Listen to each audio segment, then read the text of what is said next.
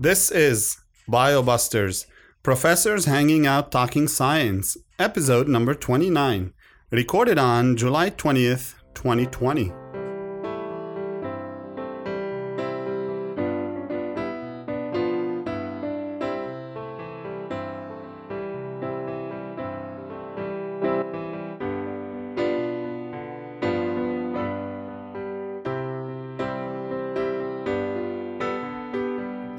Folks.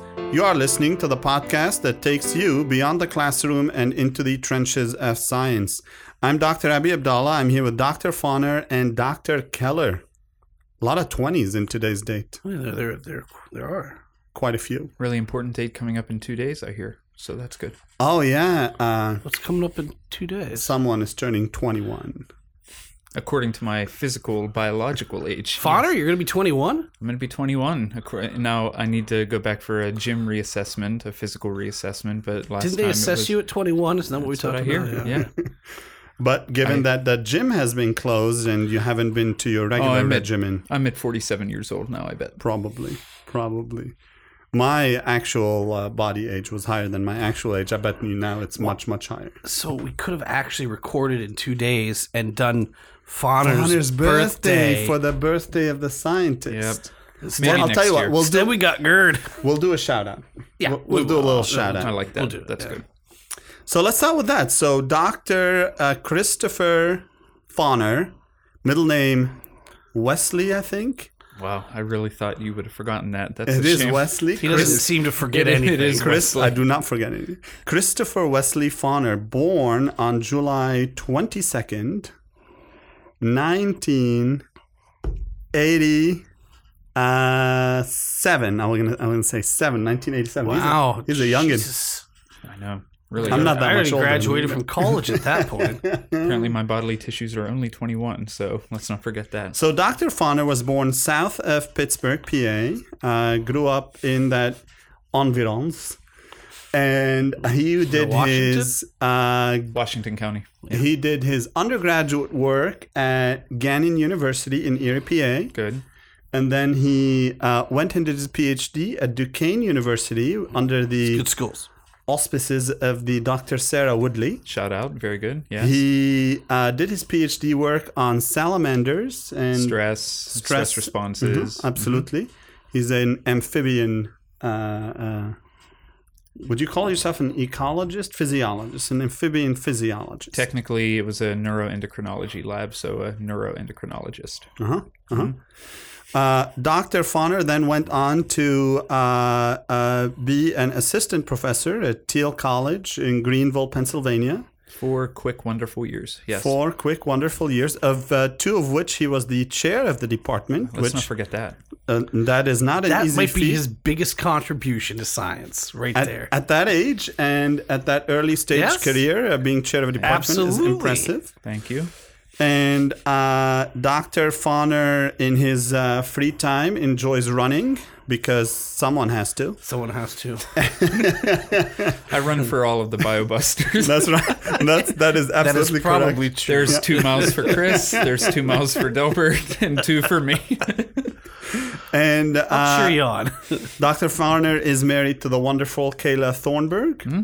and uh, uh, married by me, by the way. I was the officiant at that wedding. Let's not forget that. Let's not forget that Let's that. not be too self-serving. My greatest accomplishment. uh, enough on that, scientist. Anything else you would like to add? And now I've been what a year in. Both myself and Doctor A are one year and like a week into Yeah. our new, even more wonderful careers. Absolutely. At LECOM. At LECOM. Yep. Excited to be here. All right, let's do today's scientist. Very good. Gerd Binnig. Good. So Gerd was born on July 20th, 1947. He is the German physicist who co-invented the scanning tunneling microscope with Heinrich Rohrer. They both then shared the Nobel Prize for Physics in 1986 with Ernst Ruska for this discovery. And Ruska had earlier designed the first electron microscope. And um, Gerd, I'm going to keep calling him Gerd just because I like that name. Instead of Gerd- Binnig. There you go.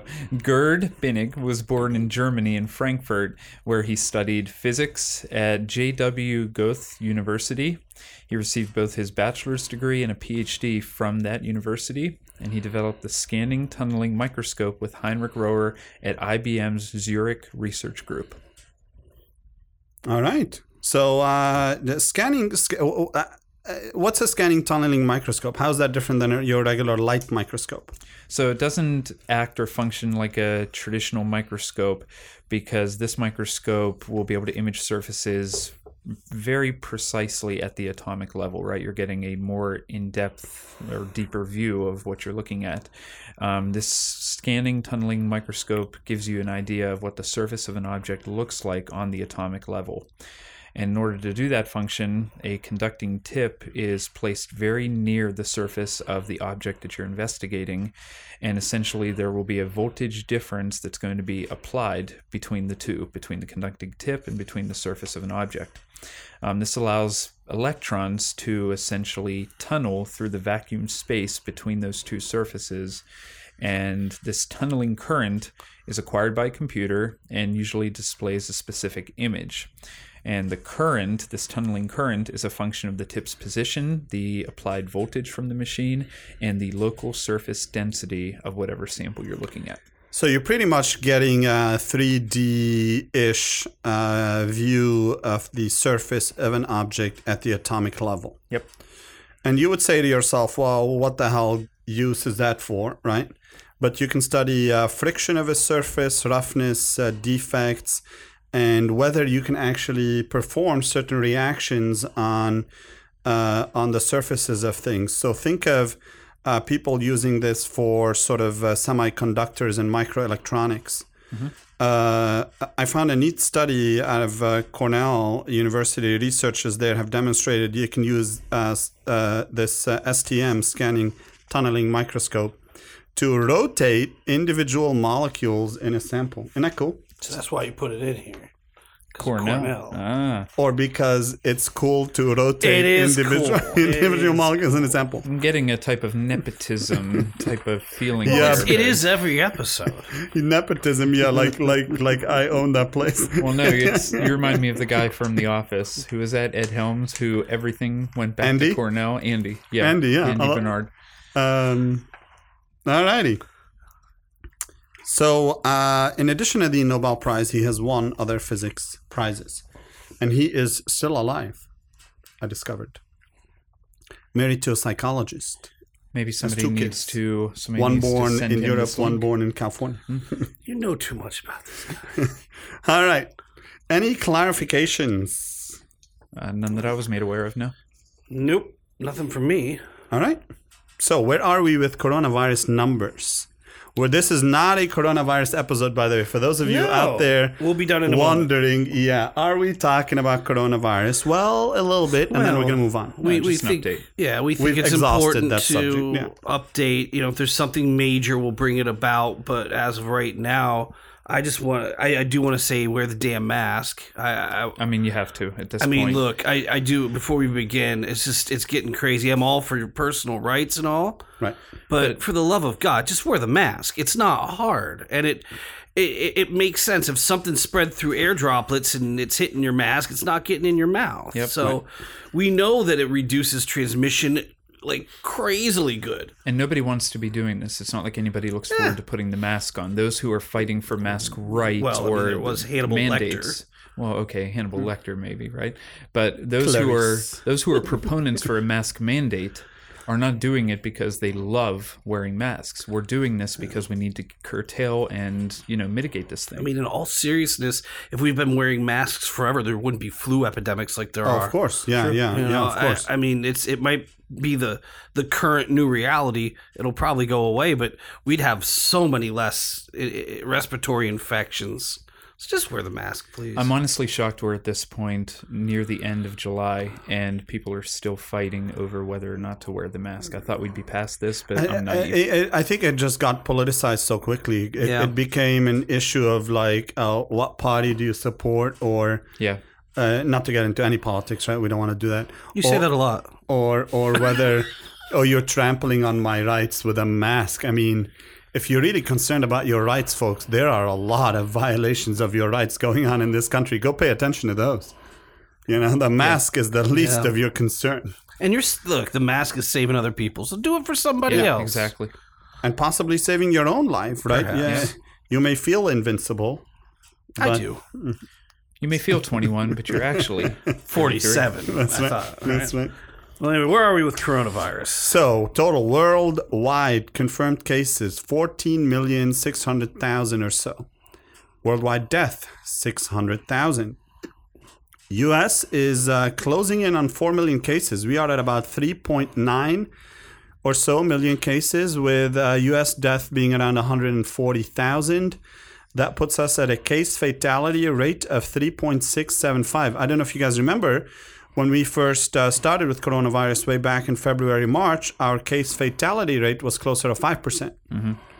And there were, I I believe, there were estimates that it was going to get upwards of 10 to even 20 percent at one point. Uh, well, because in Europe, the uh, numbers were close They were, to 10, they were, 15%. yeah, they were Yeah, much yeah. higher at the time. So a lot of people say, okay, well, we're doing so terribly, and you know, sometimes they'll compare us to, which I mean, we are doing terribly. The numbers are I mean, going not, up. I mean, not really but it's a good it- yeah, job. exactly. But uh, but but my pet peeve with this, sometimes they'll on the news they'll put like the U.S. and then they'll put like Germany next to it. And Germany is like no bigger than some of our states, right? So Yeah. I, I think that's not a good comparison. So what I actually did today uh, is took all the European continents and added up their numbers. And what'd you get? So the total European continent is at 2.7 million cases.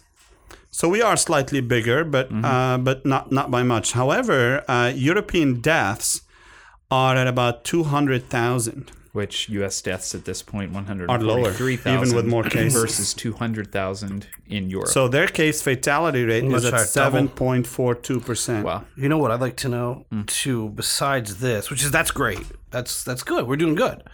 Um, Well, I mean, neither are, are we or the Europeans are doing great. We have a pandemic. Well, what, what are you going to do? yeah, Stop a freight train? You know, it's exactly, yeah. coming. Yeah. Right? Hopefully, you can just slow it down a little bit. But Yeah. I'd like to know uh, what what's the uh, test positivity rate? Yeah, so currently in the US, I think we're averaging uh, 10 to 15% in those hot zones. Uh, And, and those are people again that we think were exposed. You know, we're not Yeah. we're not just testing Joe Schmo for Not no reason. everybody, yet. yeah. Or people that feel ill and they go get tested and it's not COVID. Right. Right. Could be something else, right? Well, that, well, that's the way it should be. If, Yeah, if you think you have it, go get a test. Yeah. But we're not testing people that don't think they have it. So I guess my point is that's pretty low. Yeah. Uh, in terms of how, so these were total numbers, right? In terms of how have we been doing the last couple weeks, I think the Europeans are ahead of us by about a month or so in ha- having it under control, right? Okay. Uh, so the last 14 days, the US had 884,000 cases total. Europe had 200,000. 90,000 of that 200,000 came from Russia. Yeah. Uh, again, how many people did we test and how many people they test in Europe? Yeah, in, ter- in terms It's of testing per million, uh, we're testing a little bit more than most European countries. Right. For sure. That's a tiny sliver of good news, I suppose. But Yeah. So now they're saying, uh, I don't know if you guys noticed, they're saying that there's a shift in who is positive in the United States, and they're seeing uh, that the majority, of demographics. yeah, that the majority of cases are coming from people under 50. Yeah. Uh, majority of cases are coming from people in the 30s. And is that a situation where because we opened back up, at least on a national level, um, what a few weeks, few months ago, and because it's summer and you're younger, you're in your whatever 18 to 49 demographic, are those 30 year olds, 20 year olds going, Going out, out. enjoying the summer, getting all together in Florida, where there we're seeing tons of cases coming through. And I guess it can be state by state as well, right? Like more lax restrictions, no masks, lack of enforcement of social distancing.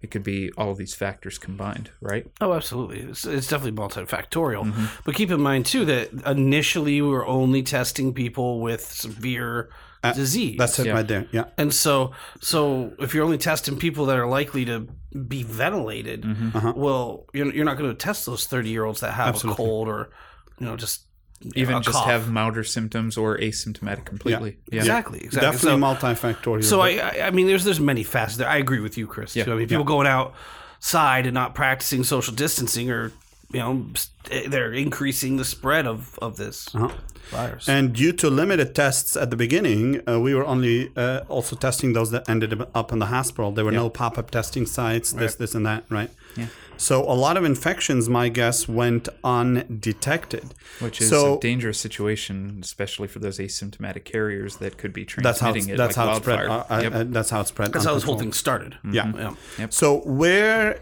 uh, Keller, where do you think our total numbers are? Our total numbers? Yeah, we have confirmed cases of about 4 million, 3.89 million. Do, do we think we're, we're, Oh, we're- at 10 times that? Oh, oh, oh, oh. Um, I don't know. The, well, they're saying you know one in one in ten patients now are have or one in ten infected or having symptoms. So it could be upwards that. I wouldn't say over ten times that. Yeah, yeah. But wouldn't it be nice if actually there were forty million people that that would more, have it? Yeah, more. If, That if means it was more, that, that'd be that great. means we add them to the pool of people that have recovered and should have have protective antibodies at least for a while.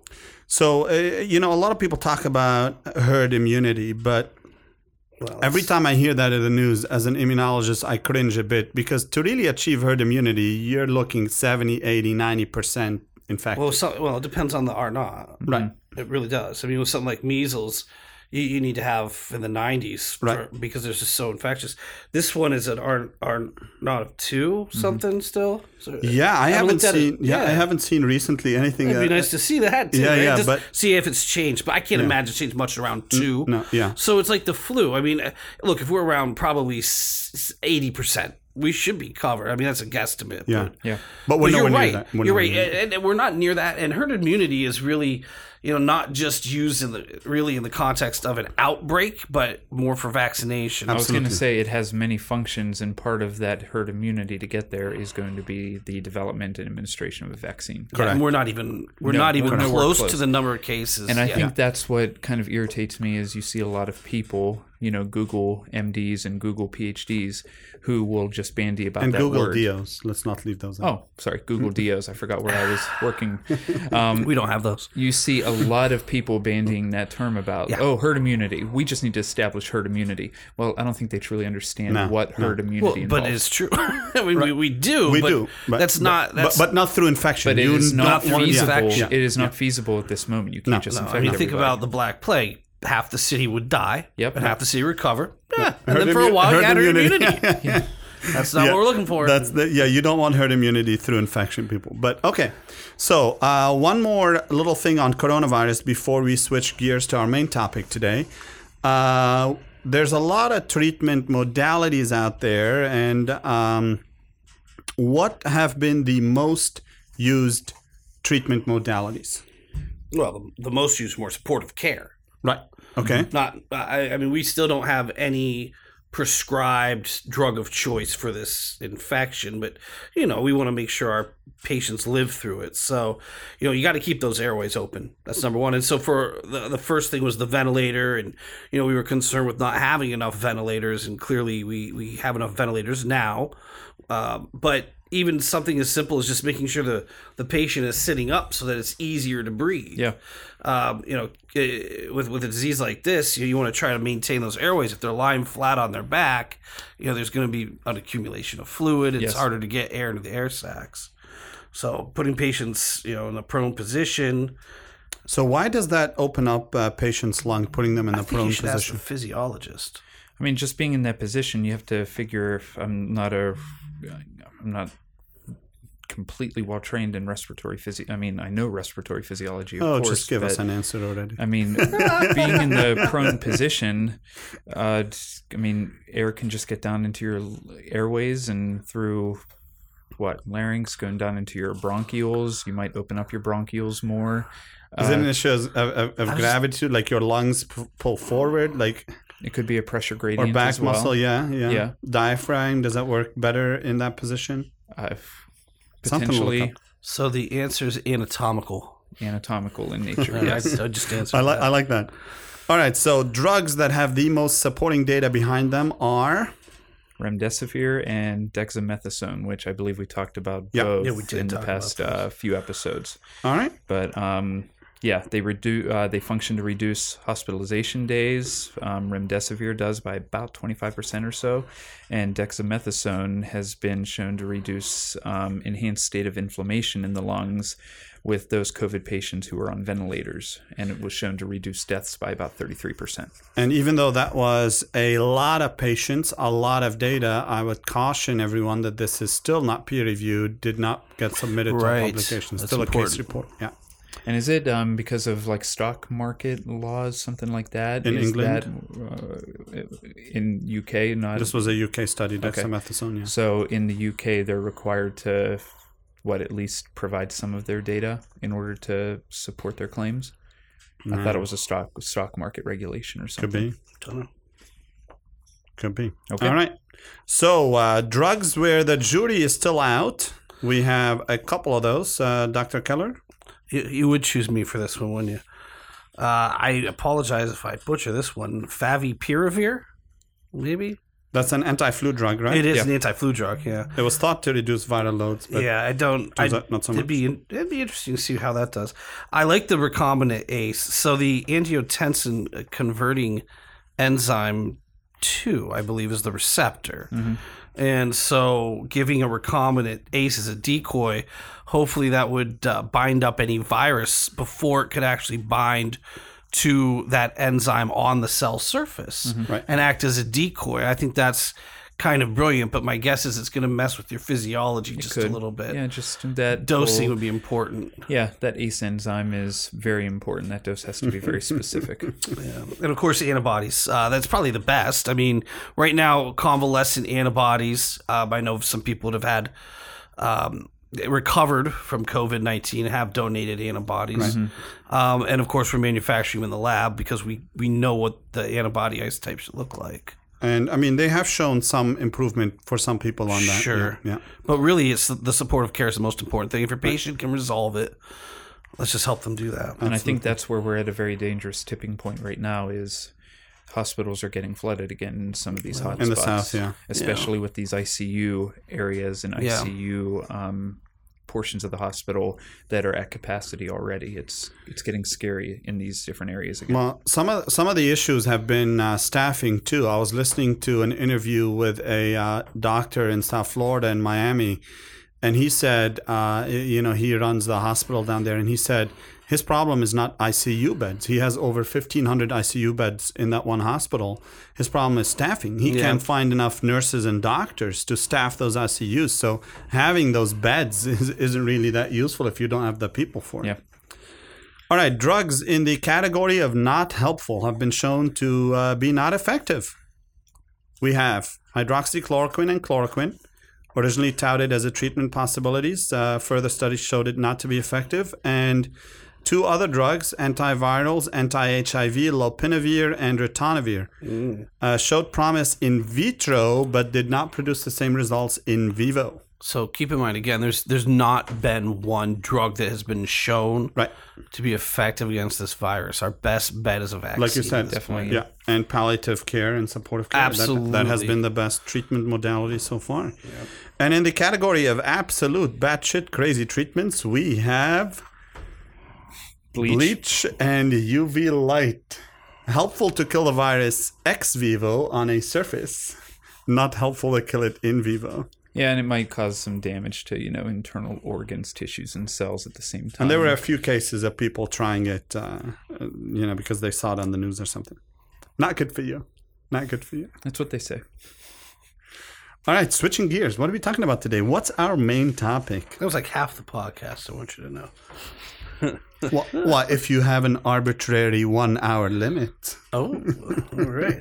We're going to talk about blood Burn. groups and diseases today. Uh, I find this kind of intriguing, but there's not as much info out there as I thought there would be. Yeah, there's uh, there are a few helpful review articles, but Sure. I really was um, I thought there would be many more substantial studies And, different diseases. Uh huh. And it's more localized, more specific to a group of different is- diseases. makes And there's some information, and as we're going Are to you, talk guys, about, are you guys telling me that there's a niche, an opportunity here to write a review? I think that would actually become cool. Perhaps. Yeah. We'll add it to our giant to do list. hey, we. I mean, how hard is it to blood group some some people or find out their blood type and look at hospital records. There's a, Yeah. an opportunity here to, to examine a bunch of different diseases with case control studies. Any of you students out idea. there listening who are interested in running this study, we will happily uh, be your uh, mentors. How about that? Hey, I I'll like throw- this. I'll yeah, no, I like. I like No, it no, too. I You- like you- that. if, We if, could do I'm, I'm serious about this. I'm not joking. If there's a student listening and you're interested in looking at a correlation or causation, uh, probably you won't find a causation, but a correlation between blood groups and certain diseases in uh, Erie area hospitals, uh, we are all ears. I think that would be very cool, but now we actually have to do this and strike while the iron's hot because somebody else will pick up this idea because we're live. Or maybe they'll, they'll include us. Or yeah, sure. Well, you heard it here first, folks. yes. We've patent, patented this idea. All right, so what are blood groups? So we have A, B, A, B, and O, as most of us know. Uh-huh. Kind of a- There are actually many more blood groups out there. There are. right about thirty six or so, maybe even a few more. But A, B, A, B, A, B, and O are the most medically important and most common most that we deal with in humans. In addition to those, there's also the RH or rhesus factor. This is where you get your your your Positive plus or, or negative. minus, right? Yeah. Yeah. So Uh, first discovered in a rhesus macaque. Oh, who would have thought? which is a Rhesus monkey if you don't know. I always like that word, saying it in a research papers in Rhesus undergrad. macaque. They Rhesus also refer macaque. they also refer to it as the D antigen, just Yep, in the. D antigen. Uh-huh. So This becomes especially important with um, incompatible um, RH factors with a mother and Correct. a child, right? and, and it can be uh, very severe. What's um, it? It causes hemol- hemolytic hemolytic, disease of the Yeah. newborn. So what you'll see there is when when mom has a is RH negative and dad is RH positive. If the first child is positive, mom can make antibodies, Mm-hmm. and the first child is usually born healthy. But if a second child i- is conceived that's also positive, mom's antibodies can attack that Yeah. baby. But luckily, and in case anybody starts getting worried, they now have treatments and drugs RhoGAM. that you can RhoGAM. take. There you go. Yeah. So these these antigens are found on the surface of, of our red blood cells, and some of us have blood type A. So we have the A antigen. They're little they're little glycosyl groups on the on the surface of the red blood cell. Some of So us, they're uh, sugar molecules. correct. Yeah, yeah. And some of us have B. So there's B on the surface. Some have A and B, and some have O, which means neither. Exactly. And that's it. So you have four an- uh, major types, and then of course the the D. It's either there or not. And that's the positive and that's or the negative. positive or Yep. negative. And, this is pretty important when it comes to blood transfusions, Yes. right? Yeah. Because if a person with type um, A blood receives blood from type B, you can get antibody mediated reactions occurring, causing clumping of red blood cells, hemagglutination, and then you get an exaggerated immune response in that individual who received the incompatible blood, possible clotting, shock, kidney failure, death. I like Basically that. something An you don't want to exaggerated do. immune response. I like that. Oh, thank you. Well, Yeah, there's a lot of can hemolytic use that. diseases out there, though. yeah, Autoimmune diseases.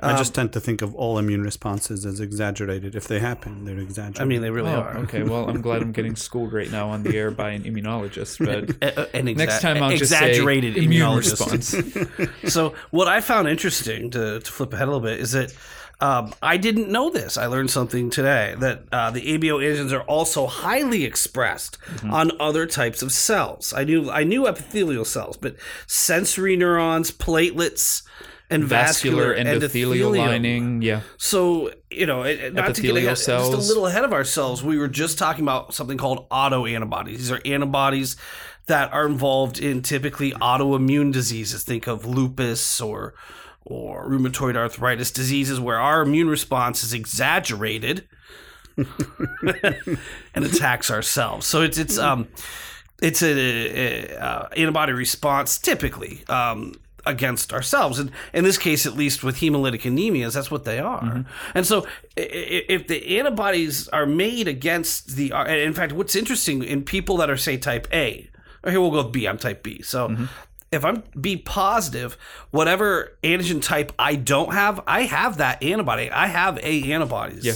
If you're type A, you have B antibodies. If you're type mm-hmm. O, you have both, which is why you can't get A or B blood, like we were talking about just a But moment O is ago. a universal donor of because it doesn't have any Yep. antigens. It doesn't matter if you No have reaction, antibodies. yeah. But if if we're making antibodies to those, Mm-hmm. and those antigens can be expressed on these other cells like neurons, and the epithelia, what's mm-hmm. to say they're not involved eh, potentially in some sort of autoimmune disease that's that's yet to be characterized? Mm-hmm. Yeah, yeah. I mean, I, I, I mean, if you have the gene to have it expressed on the blood cell, then you'll have that same gene to have it expressed on other cells, right? Mm-hmm. Like, I don't think different cells express different genes, right? Yeah. yeah, yeah, No, no, no, Yeah, no. You're right. yeah.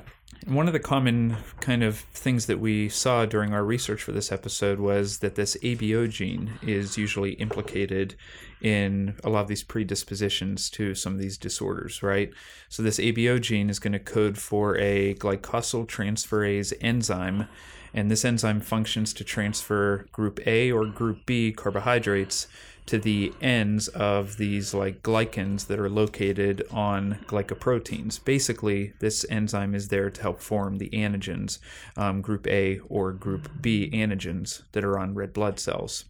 And also, those ABO antigens are expressed in those areas that Dr. Keller just described. And it's usually the ABO gene that's going to predispose to um, you know different cancers different hemolytic That's what we're diseases as we're going to talk about yeah So, what are some other uh, blood groups for? So, what are some blood groups that are not ABO that some people might hear about? So there are 28 blood group systems that are identified by the International Society for Blood Transfusion. Which In- I, I didn't know one existed. I didn't either. in addition to the ABO and the RH. Uh, so, uh, in addition to these, many other antigens are expressed, as, as Dr. Fauner said, on red blood cell surface membranes. Uh, for example, uh, you could be B positive like me and, and RH positive, but also there's the MNS system, so you could be M and N positive. There's the Kell system. Shout out Dr. Kell. Uh, I don't think she discovered it. I d- doubtful I, I doubtful. K, uh, you can be K positives. There's the Lewis system, so you could be uh, Lewis A or B. So there's there's a plethora of these. Um, but who would want to know their blood type? That that's like, that wouldn't fit on a card. Yeah, no, Here's my donor card. Here's my pretty- here's my donor fast. parchment. You know, yeah got it's not going to be very paper. efficient So one one of, one of the things that I thought about uh, while looking at this is during blood transfusions, why do we only then concern ourselves with the ABO system and not any of these other blood groups?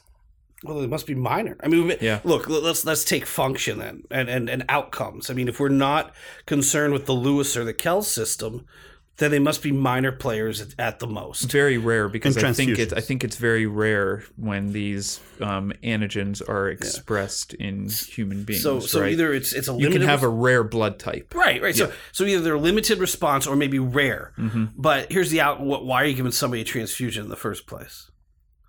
So I, I guess my, my point is, if they're rare and they could still cause a hemolytic anemia, I mean, the outcome is probably death to begin with. Yeah, Right. or else you wouldn't be receiving that Yeah, yeah, transplant. yeah. You, or you are correct. You are correct.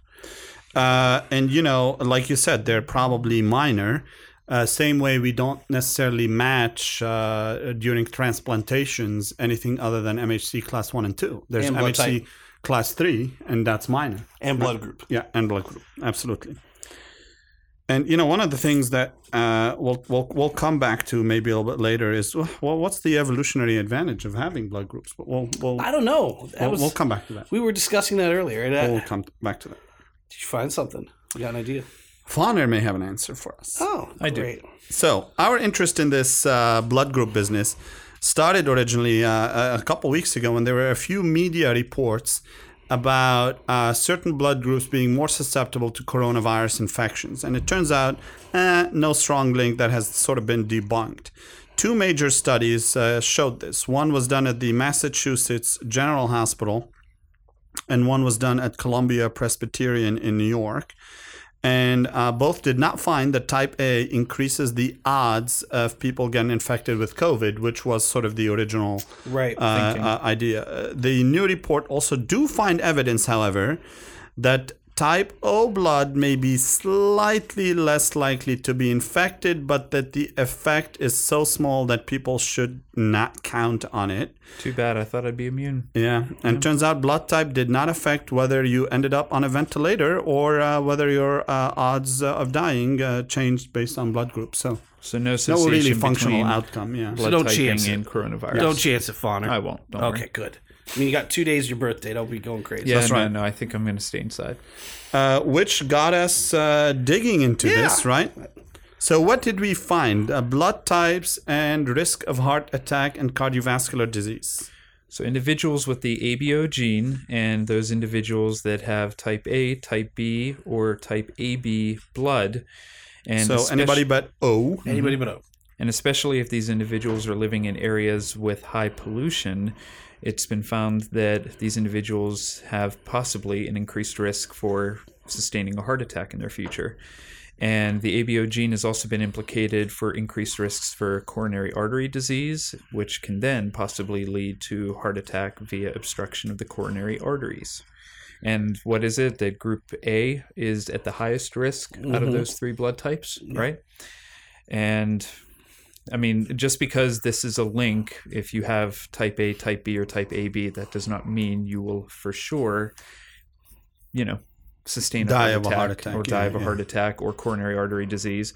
But these are just the statistics and the data that show Right. there is a risk. Right. How, how do you reduce your risk of heart disease?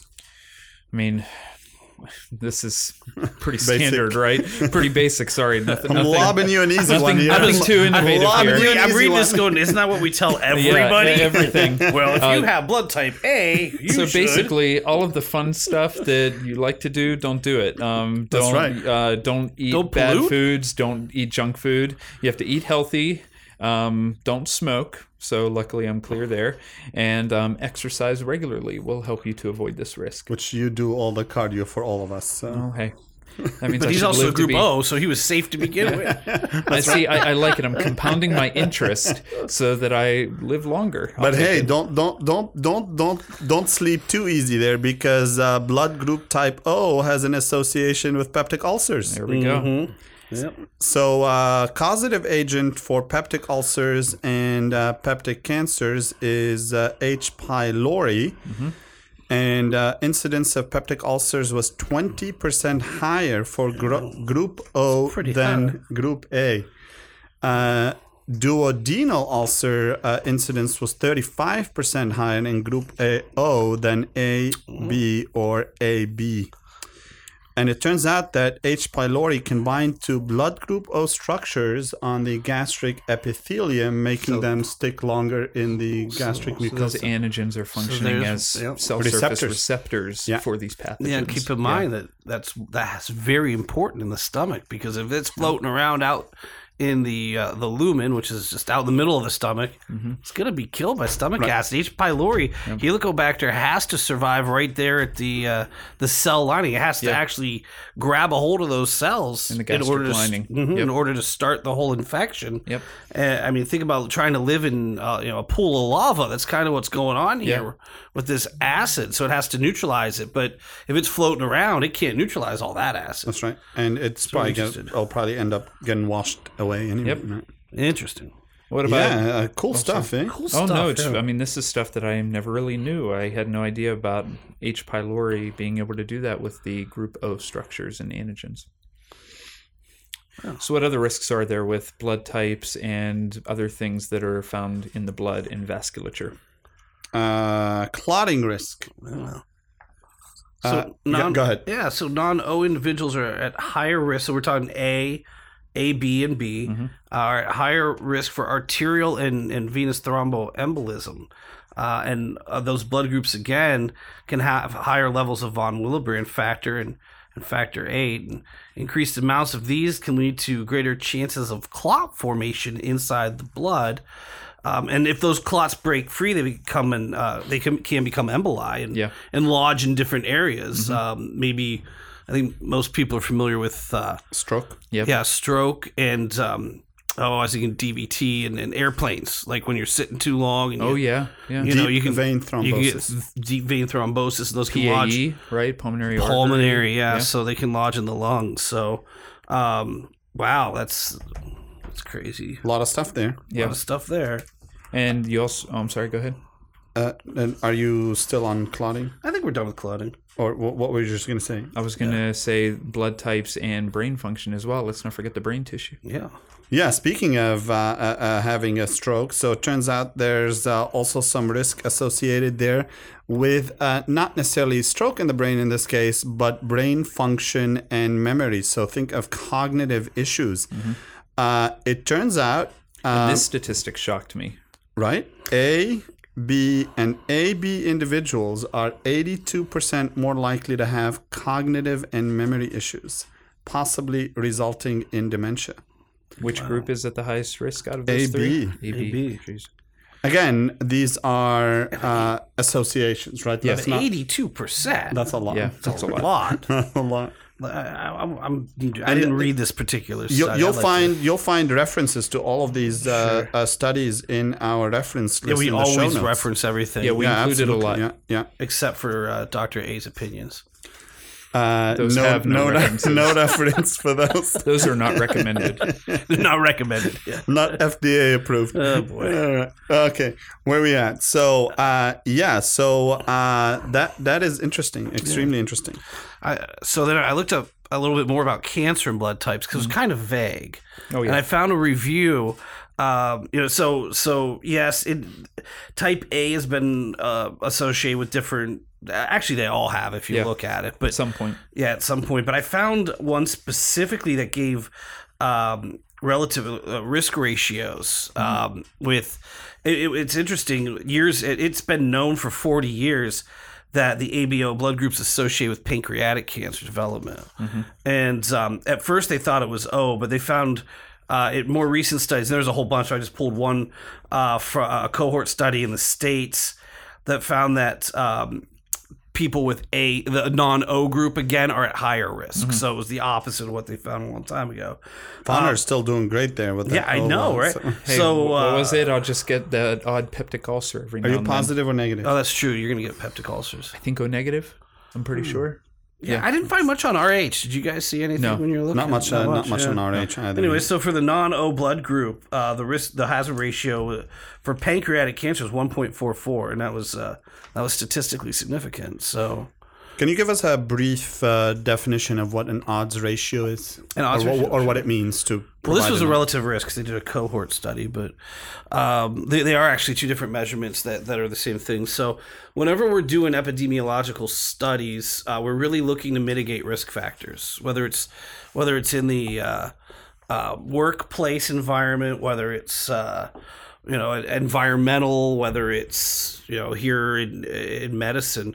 We always try to mitigate risk, um, and so we identify hazards. In this case, the hazard would be cancer, and the bad outcome would be getting the cancer. So the we want to know what the risk is, and so we'll take in this case we did a cohort study. In a cohort study, you're going to take people that that are pretty much healthy and follow them over time to see if they develop the cancer. And so they enrolled people in different blood groups right, and followed them over time.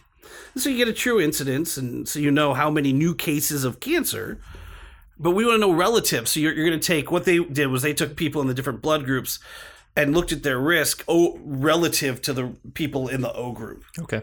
And so you get a relative risk. An mm-hmm. odds ratio is similar, but you do it with case control studies where you're looking at the odds of having. Uh, so you enroll people with cancer and with not, and you you look in the past at their blood groups, which I guess would also be current. But Yeah. in that case, you you would know what the odds of having that blood group is in people that had cancer. So they're very similar. So if the odds ratio equals to one, what does that mean? That means there's no association between your risk factor and your um, disease. Okay, so less than one meaning you are less likely, right? Less risk, Correct. and more than one means you are more likely. So in this case, they were more likely at 1.44. That's not very high. Yeah. Okay. Keep in mind that's that's not even a twofold. Mm-hmm. right. All right, so that's that's not even it's not really that high, but it was significant. So that's Right. very Exactly. interesting. Okay. Fantastic. So, what are some other things that are associated with blood groups? Uh, risks for different infectious diseases, right? Well, that I, mean that's we- that's the one that got me going uh, last time, right? Yeah, Right. and I think we talked, we mentioned previously a few minutes ago that these blood groups and the antigens on the surface of the red blood cells can function as receptors for pathogens, toxins, parasites, bacteria, etc., and might actually facilitate the colonization and invasion of pathogens depending on the particular antigen, correct? So some of these, uh, in in a lot of cases, may not necessarily be a sort of a receptor ligand or ligand interaction, right? Sometimes uh, these, huh? A ligand. A ligand. What would would you guys say, ligand or I do. ligand? I say ligand. Ligand. Ligand. Interesting. And Dr. learned Keller ligand. says ligand. Ligand. Ligand. It's like uh, medulla or medulla. It's medulla, obviously. It's medulla. Is it medulla or medulla, Dr. Keller? All I can think of is the movie Waterboy right I now. know. So. The medulla. Something wrong with his medulla oblongata. How how about the plural? I say medulla. medulla. Yeah, yeah. I do, yeah. I say medulla. If TJ Fisher's still listening out there, then he's probably uh, rolling his eyes right about now. How about the plural of focus? Foci. Foci. Okay, some people say foci, which Yeah. Drives me. Uh, yeah, yeah. I Which is the that. sort of like being true to the original Latin. that's but wrong. that- yeah, exactly. It There's is also wrong. It's fungi versus fungi, right? Some Yeah. I'll say both just to throw people off. fungi. I, I've noticed. Okay, now that's just weird. I think I've heard no, I don't say it. I'm just, I'm just, I'm just thinking of things. Okay, right. so uh, uh, back to the idea that they, they're not necessarily sort of receptor ligand interactions, right? They could be uh, uh, uh, making these cells or cell surface receptors just a little bit more sticky. Some sugar molecules are sticky in nature. Yeah. Exa- oh yeah, yeah, exactly. It, it it might not be a lock and key effect. That's Exactly. kind of what we're That's- talking that's about. what if I'm you think trying to about get a, to, yeah, a receptor and a ligand, they're they're the lock and the key. Yeah. and and they're very specific. Just having sugars, a lot of bacteria use sugars just to to initially stick to, in order to start replicating. Yeah. yeah. So, some quick summary there. Type O blood group is associated with an increased incidence. So, Fauner and not so lucky after all with the infectious disease department Oh God. of plague, Yeah. cholera, mumps, and tuberculosis. That sucks. Type A blood group is associated with an increased incidence of smallpox and Pseudomonas aeruginosa infection. Type B is associated with an increased incidence of gonorrhea, tuberculosis, Streptococcus pneumoniae, E. coli, and Salmonella. Type AB blood group is associated with an increased incidence of smallpox, E. coli, and Salmonella infections. But blood type O, I will not have any increased risk of dying of severe malaria. Correct? Yeah, you had found uh, you had found a study looking at uh, falciparum, right? Yeah. Plasmo- um, uh, the- and oh, that's another one with parasitologists. Plasmodium falciparum or Plasmodium falciparum. I say falciparum. Any right-minded person would say falciparum. falciparum, right? So Plasmodium falciparum is the causative parasite for malaria, and the mechanism of why blood type O individuals might have increased protection from um, dying of severe malaria. Um, Plasmodium falciparum secretes what do you say the RIFIN protein or RIFIN protein? I would. And this protein acts kind of like glue, as Dr. Keller just mentioned about one or two minutes ago. This protein secreted by this parasite will act like glue and strongly bind to surfaces of type A red blood cells, but doesn't seem to bind very strongly to type O red blood cells. So it looks like I avoid malaria. Haha. Well, Well, you don't avoid it. Well, you avoid right. severe. Less Severe likely. malaria. Severe. I'll still maybe get it, but I'll, I'll brush it off. It's still, you'll get coma. Don't worry. and and for for those of us listening, uh, uh, thinking of like, oh well, what do what does the parasite for malaria have anything to do with red blood cells? As we know, the uh, parasite actually needs to infect a red blood cell to divide and multiply. It's not capable of doing that outside That's of red part blood of its yeah life, life cycle. cycle.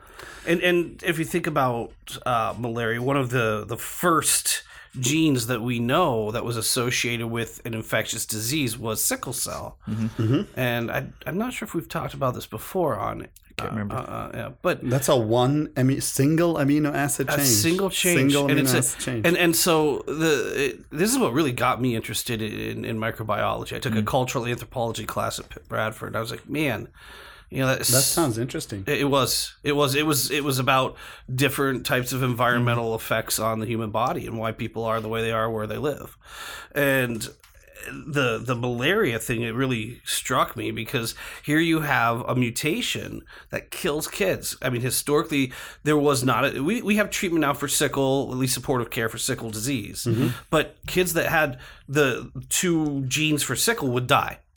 Right. And so, why would it be in the population? You think it would, you know, eventually work its way out. Yeah. But the people that didn't have that, that just had the adult type, were highly susceptible to malaria and would die. Mm-hmm. But kids that had one sickle gene would, so would survive. heterozygous, yeah. Heterozygous kids would survive. Mm-hmm. And so here you have an infectious disease that puts so much pressure on survival of the population that it actually shaped the genetics. And that's actually a working theory for why, you know, depending on the population, um, it's thought that these diseases are putting selective pressure on the development of different types of blood types. Yeah, well, th- I mean, there's so many other thalassemias, Right. Right. I, we I remember somebody was looking at hemoglobin C for a while, and, and fetal hemoglobin, and you know all these different genetic polymorphisms, uh, changes that that are associated with different levels and different degrees of severity. Yeah.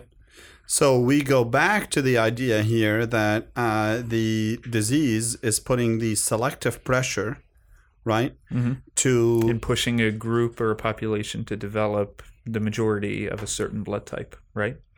Uh, well, yeah, no, well, yeah, yeah, develop, sure. Uh, well, select is, is is probably more scientifically accurate than hmm. developed, but but yeah, I see what you mean. Now, the that that goes back to the question, and I'm glad you brought that up. Is what what what is the point of having blood groups? Why do our red blood cells have different antigens on the surface? And the answer may simply be uh, evolutionary pressures based on disease, based on ethnicity, based on when where you grew up. You had different selection pressures based on your environment that ended up with your population having certain uh, blood groups or versus not, right? Yeah. And you know, we we frequently talk in evolutionary selection about oh survival of the fittest, but it's not necessarily the fittest in the sense of oh I'm the strongest, right? It's the fittest in the sense of I have the genes that allow me to survive my environment. The, my infection didn't kill me. Exactly. And in this case, clearly there is no benefit to having sickle cell other than surviving malaria. Mm-hmm. That's right. right? So in that case, that's not survival of the fittest from the fit sense of is is it better You're to have sick, actually. exactly yeah You could but, have a, you could have a, a, a sickling crisis. uh-huh but you're not dying from malaria which dead. is the evolutionary pressure there Well, studies have also shown that your microbiome, your gut microbiome, can also have an effect on how your red blood cells are able to develop and mature inside the human body. I Yeah. think they did this in both humans or have seen it in humans, but they've also um, compared germ free mice to mice with certain types of intestinal tract bacteria colonized there. And they've shown that there are differences in, I believe, at least the time and the maturity rate of red blood cells. So I know we've talked a bit about, you know, red blood cells um, and predisposition to peptic ulcers, H. pylori, but bacterial, like the healthy gut microbiota, are also very important when it comes to the um, optimal maturity of red blood cells. Well also the optimal maturity of an immune response in general the the Yep. immune response is really uh, trained uh, in the gut Yeah. uh, cool stuff So depending on dietary differences and you know uh, differences in gut microbiota among different populations, that might also have a role to play in different blood types being dominant or predominant in a population.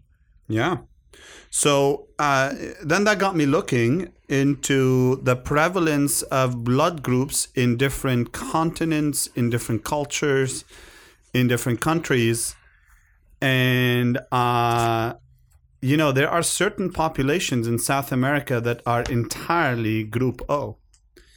And I bet you that's a combination of uh, founder's effect. I effective would agree. yeah effectively disease famine etc killed a lot of people and then you only had a few individuals left over to effectively breed and they were all group o and then everybody every descendant is group Yeah, well, o if you don't have A or B in the Right. population, you're never going to have it. Well, so a lot Rare. of the indigenous people uh, peoples of south america are actually group o it's interesting. uh, some to the rate of 100% there's an indigenous group in brazil all 100% o Wow. Uh, Peruvian uh, Incas, Mayans, uh, descendants, uh, Group O, and I, I I think that's founder's effect personally. It's interesting. Yeah, I'd agree. cool. All right. Any other examples uh, of disease and uh, blood groups that we found? Not that I found. We talked Uh, about cholera already. Uh, briefly, we, we do have the link in we do have the link in the in the show notes, but uh, Vibrio cholera 01 uh, causes you know cholera, and uh, a study published in uh, PLOS Neglected Tropical Diseases showed a lower risk of colonization in uh, Group O individuals. But wait for it. Yeah, that's the we- best part. Here we go. This is for Fauner. However, in those Group O individuals that do have the disease, their symptoms are more severe. Okay, don't get cholera. okay. So I shouldn't get cocky either. There Don't are get- don't things get out cocky. there that can that can get me. Okay. You know, I wonder what the ends are on some of these studies, you know, and Right. and whatnot. Um, I didn't delve into all of them, so maybe that's something to look at. Yeah. Yeah. Uh, all right. Where we at on time?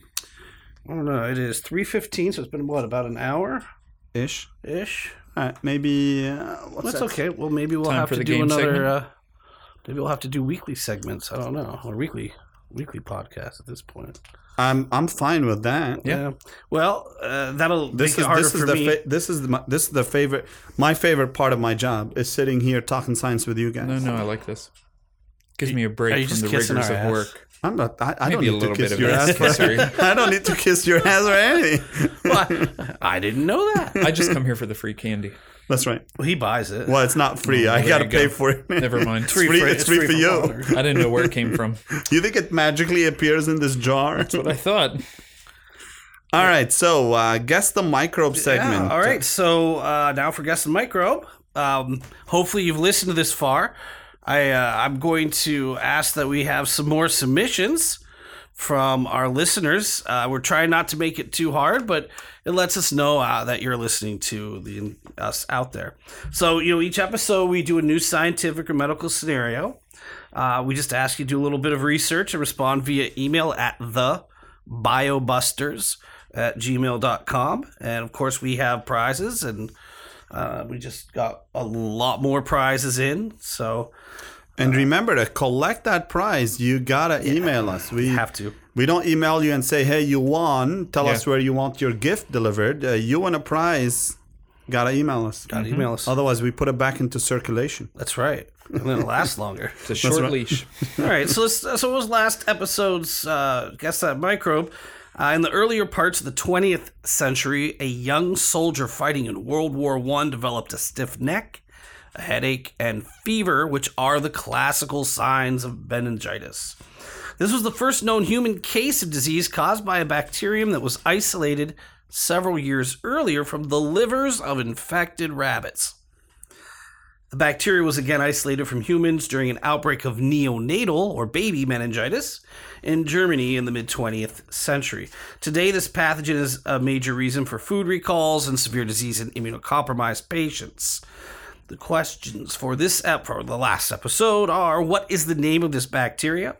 What is the history behind the name, i.e., who was it named for, and how is it acquired? And Dr. Rick Lorenzo has written in once again with the correct answer. So uh, you are our winner, Rick. Please keep writing because, uh, well, you're usually correct, and we like the, And we uh, like your answers. and we like your answers, and we like the extra feedback, so Yeah. we appreciate it. Right. So remember, you got to contact Dr. A if you want this prize. And since you have a young one on the way, I think uh, you should probably pick it up and have a collection. That's right. Yeah. So uh, here, here's a portion of Dr. Lorenzo's response. Uh, he says, "Well, I am going to say that my wife came up with the answer, which I'm sure she did. So Is she also a uh, medical doctor? she's a veterinarian. oh, okay. Yeah. Oh, she definitely know about this one. Oh my gosh, yes. And well, and he's yeah, and, and like, he says she said the answer way before the clues were done. so that's not a surprise. Stiff neck, headache, and fever. Right. Let's so she went with Listeria. Listeria monocytogenes is the correct bacteria. It is uh, usually transmitted in food that is not pasteurized, like milk, soft cheeses, uh, unpasteurized cheese. Also, uh, I'll add in cold cuts and gas station sushi. and gas station sushi. Hey, don't knock that. They Never some good eat- sushi every now and then. I am joking, of course. You put that blood group O to the test, aren't That's you? right. I'm impervious. So it does survive in the refrigerator, and that is what's really interesting. This bacteria grows in the fridge. So if you ever open up your lunch meat that's been sitting there for a while, folks, and it it smells funky, you know to throw it away. Don't try to fry that stuff. If it has a, a, a, a like a Slime. a slime or a sheen to it, That's like a metallic sheen, that's listeria. Throw it away. It can actually cause some very severe diseases. Um, it is also a concern to pregnant mothers uh, because it can be transmitted in utero. It can ca- it can cross the placenta and cause stillbirth or even uh, granulomas, and it or can severe brain damage. or severe yeah uh, very a lot of, of congenital symptoms Right. it can also be transmitted around the time of birth and cause neonatal meningitis which is one of the, the major reasons we tell pregnant women not to ingest unpasteurized cheese dairy products and, and cold cuts uh, I, uh, he says I did have to look up the name origin. I assume the last name is Lister, and Joseph Lister is the pioneer of antiseptic surgery, and that is correct. So all three questions correctly answered by You win our prize, Connie, which is Rick's wife. So yes, which is Not a stuffed listeria. It's a. it is. It's a stuffed listeria. Yeah, it's a listeria. So Rick, make sure you like tell us where to send it, would you? Um, okay, so Rick, or, or rather Connie, that's absolutely correct. Listeria monocytogenes is a foodborne bacteria that typically causes gastrointestinal disease. A lot of us have probably come into contact with it, actually. Yeah. Um, so usually diarrhea, but in immunocompromised patients, specifically transplant and cancer patients and neonates, it can be very deadly. It can get in the blood and cause septicemia. It can cross the blood, uh, get into the uh, the CNS and cause uh, meningitis, and it can be lethal. Uh, there have been many food recalls due to possible listeria contamination. All you have to do is visit, visit the CDC website. Oh, annually, yeah. That's Oh, yeah. Very common. Yeah. In fact, uh, some outbreaks in this century have been associated with soft serve ice cream. I think it was the Blue Bunny, hummus, and even here some locally grown peaches. Uh, about about ten years back, there's an outbreak. Eh, eh, probably one of the biggest ones to hit the news in 2011. An outbreak was associated with contaminated cantaloupes that gained national attention. Uh, supposedly, they knew about the contamination of. And it was in pre-cut cantaloupes, if I remember correctly. Correct. They were storing them on the floor somewhere in, in water contaminated with known The, yeah, the machines as they were cutting through the cantaloupes, the- The, as well, listeria yeah. was on the outside, on the on, on, yeah. Mm-hmm. the on the rind of. Is would you call that a rind? for I would call it a rind. I would. Um, listeria. So uh, then, uh, just so you know where it comes from, listeria is Everywhere. found everywhere. Yeah, it's in soil and water. So you know, it's not that somebody's putting it there, but it can also be uh, uh, in animals. So you, that's why you can get it from cold cuts. So. Uh, it can be in the GI tract of, of cows and pigs and sheep. And I found it interesting that rabbits and chinchillas are particularly sensitive to listeria, and large outbreaks can occur in these animals. Because when uh, do you usually get to discuss chinchillas? Or rabbits, for that matter. You can I mean, you can get tularemia. The, t- t- is it also in chinchillas? Tularemia. I don't know. We'll, we'll find out. Uh, anyway, the bacteria was named for Joseph Lister, who was the first person to sterilize surgical equipment by using carbolic acid. Nice. Yeah, I think Listerine is named in his honor. it is, but that's a company. That's right. This is a bug. Even All right. Well, good job, Rick. So great job, Rick. Yeah. So, uh, do you have a case for us for this for, for this do. week? I do do. I'm excited about this. Uh, now for this week's guest, the microbe in the latter part of the 2000s in Oregon. Some previously healthy patients developed respiratory symptoms, including cough, shortness of breath, and chest pain, followed by fever, headache, and again, a painfully stiff neck. Most of the patients had spent time outside in the forest, including camping and hiking. Some of these previously healthy patients succumbed to meningitis caused by a rare fungal pathogen, which was originally thought to be a tropical fungus, but it is now endemic to the Pacific Northwest. Bless you, including you. parts of Washington and Oregon, and there have been several cases reported in California and Idaho. So this week's questions are: What is this fungus, and how did it get to the Pacific Northwest? Maybe on the Oregon Trail. Good answer. Huh? You're See- just a see- silly guy. See what I just did? Ugh. All right. If you think you know the answer, please email us at thebiobusters at gmail.com and uh, keep sending us feedback. We love hearing from you. Uh, uh, Rick writes, uh, glad to see you're back to podcasting once again. My wife Connie and I just listened to it yesterday. I wanted to weigh in on some things mentioned during the podcast. You talked about people being afraid to take their children to the doctors and get vaccines uh, and uh, the rise in some diseases that we previously saw a decline in. I wanted to tell you that one of the committees that I'm involved in was actually repurposed to address the issue of ramping patient load back up in the outpatient setting and trying to get patients back in the office since there was a huge decline in patient load with COVID 19. We're also are uh, trying to utilize virtual visits as much as possible. We are seeing a decline in well child visits. So there uh, was some education about the importance of these visits, uh, vaccines, and assuring that all precautions were being taken to keep all patients safe. All right. Well, uh, and he goes on to say, uh, so there were concerns out there, and there it seems like they're addressing them. Uh, he says, "I'm also scared to hear about the mutation to polio, as I think we all are. Uh, I am involved in Rotary locally where I live, and that is one of the global projects we are involved in. Perfect. So that's Well, thanks for writing in, Rick. Thanks. And um, anybody else, if you have any suggestions on topics you'd like us to discuss, uh, I think we're going to start shifting away from coronavirus. We'll come back to it as uh, developments happen in vaccine research and things like that. But uh, I think in terms of the science of it, we've exhausted that. Covered Pre- it. yeah, For well, now, yeah, yeah. For now, we'll we'll talk about Yeah. updates and numbers and things like that. But I I think we're moving away from that. All right, so that's our show for today. You can email us at thebiobusters at gmail.com. Uh, you can find us on iTunes. Uh, just search for the BioBusters. And uh, I'm Delbert Abi Abdallah. You can find me on Twitter at Dr. Delbert. And you can find Christopher Fauner at Fauner916. And Dr. Keller is too just- busy for social media. well, I am quite busy, but if you really need to get a hold of me, just tweet Delbert. Oh, that'll do. Yeah, That'll do. Thank you all for listening, and thanks to Bahaa Naamani for the music. Thank you. Thank you.